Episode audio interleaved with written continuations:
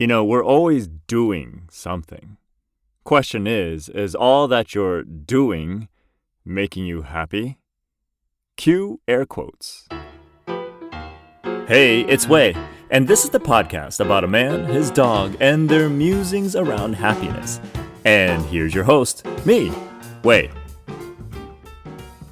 Hey, it's Wei, and welcome to another episode of the Hey, it's Wei podcast, unlocking your Unicode of happiness.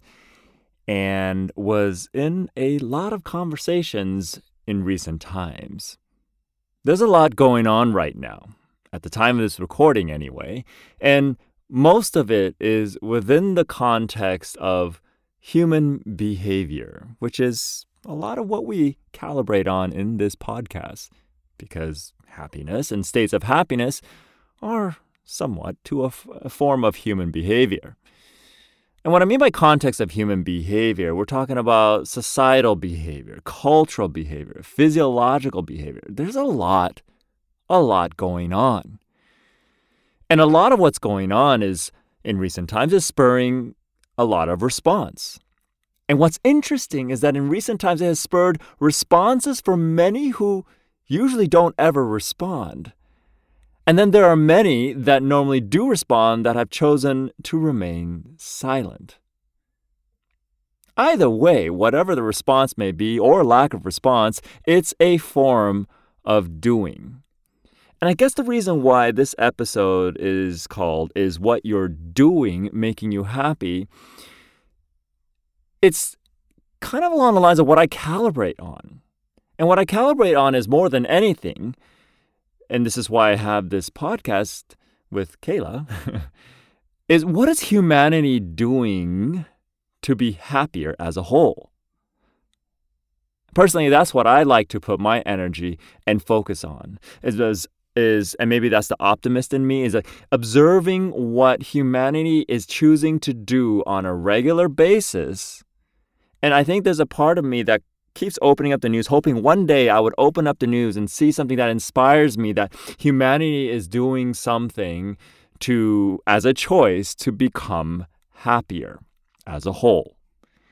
And this is why I end up not reading the news and going into social media and having the algorithms learn that I like to see and focus on things that inspire me about the direction of where humanity is going. And how humanity has, there are certain aspects or groups within humanity that are realigning themselves with nature, which then contributes to that group's overall state of happiness. And it does behoove us to key in on the word what humanity is doing, or the word doing, because there's so many ways to be doing something. I think this episode could potentially be called air quotes because I'm air quoting all over the place. You can't see it because this is an audio podcast, but as I'm talking, I'm air quoting myself. So I don't know who I'm air quoting for, but anyway. Well, let's first talk about all the different ways of doing, or what a human being could be doing at any given point in time, because it's not always visible. When we usually talk about doing in a colloquial standpoint, we think about it as an action. The reality is, when I'm asking a question, is what you're doing making you happy? It encompasses a lot more than just some action.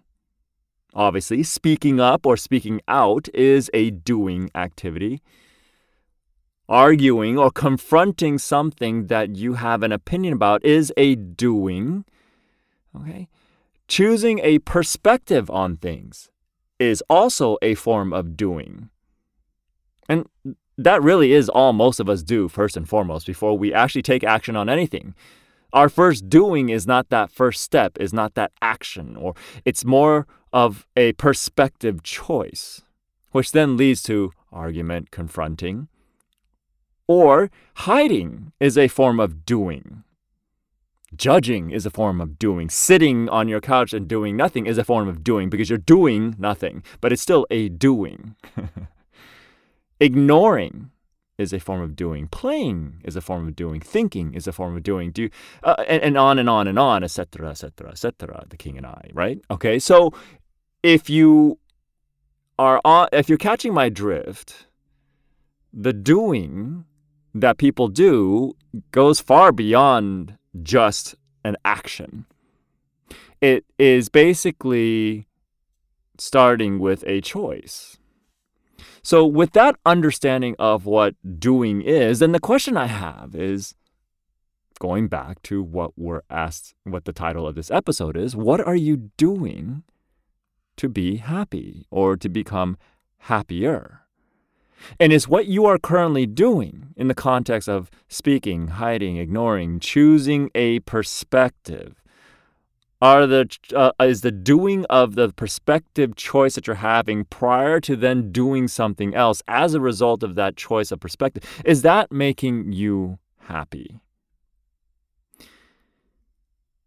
And the reason why I'm bringing this up in this episode is that there seems to be this funky vortex out there that seems to be sucking a lot of people into the rhetoric of division and judgment and choosing sides and then basically anti this and anti that, which then creates greater divisions when at the end of the day, it's just a whole globe of human beings coexisting in nature. And how that all happens is that rhetoric of division and judgment leads to the projection, each individual projection of interpretation and perspective. Now, every human being will exhibit a unique perspective on everything that is observable, whether the observation is made internally within the mind or explicitly with the spoken word or through action when you're doing something. The reality is no two human beings will ever have this exact same perspective, opinion, or reaction to things, even those of the same so-called camp. And if that's the case, if you embrace that reality, if someone's perspective or interpretation on what is being observed is different, ask yourself this. If that person's perspective and interpretation on things is being observed by you as different from what your perspective or your interpretation would be, ask yourself this and give yourself an honest answer. Does that elicit states of happiness within you?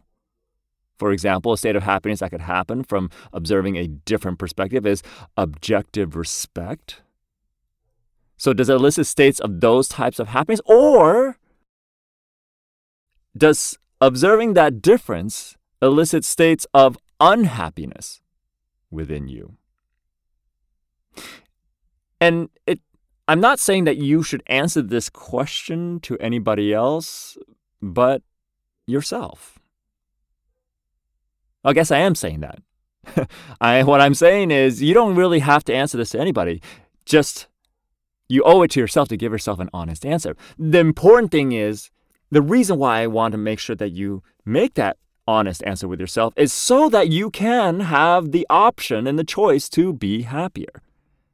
The point is to bring it back home and query yourself. Query self with all that you are choosing to do. Are your choices in your doings bringing you closer to happiness?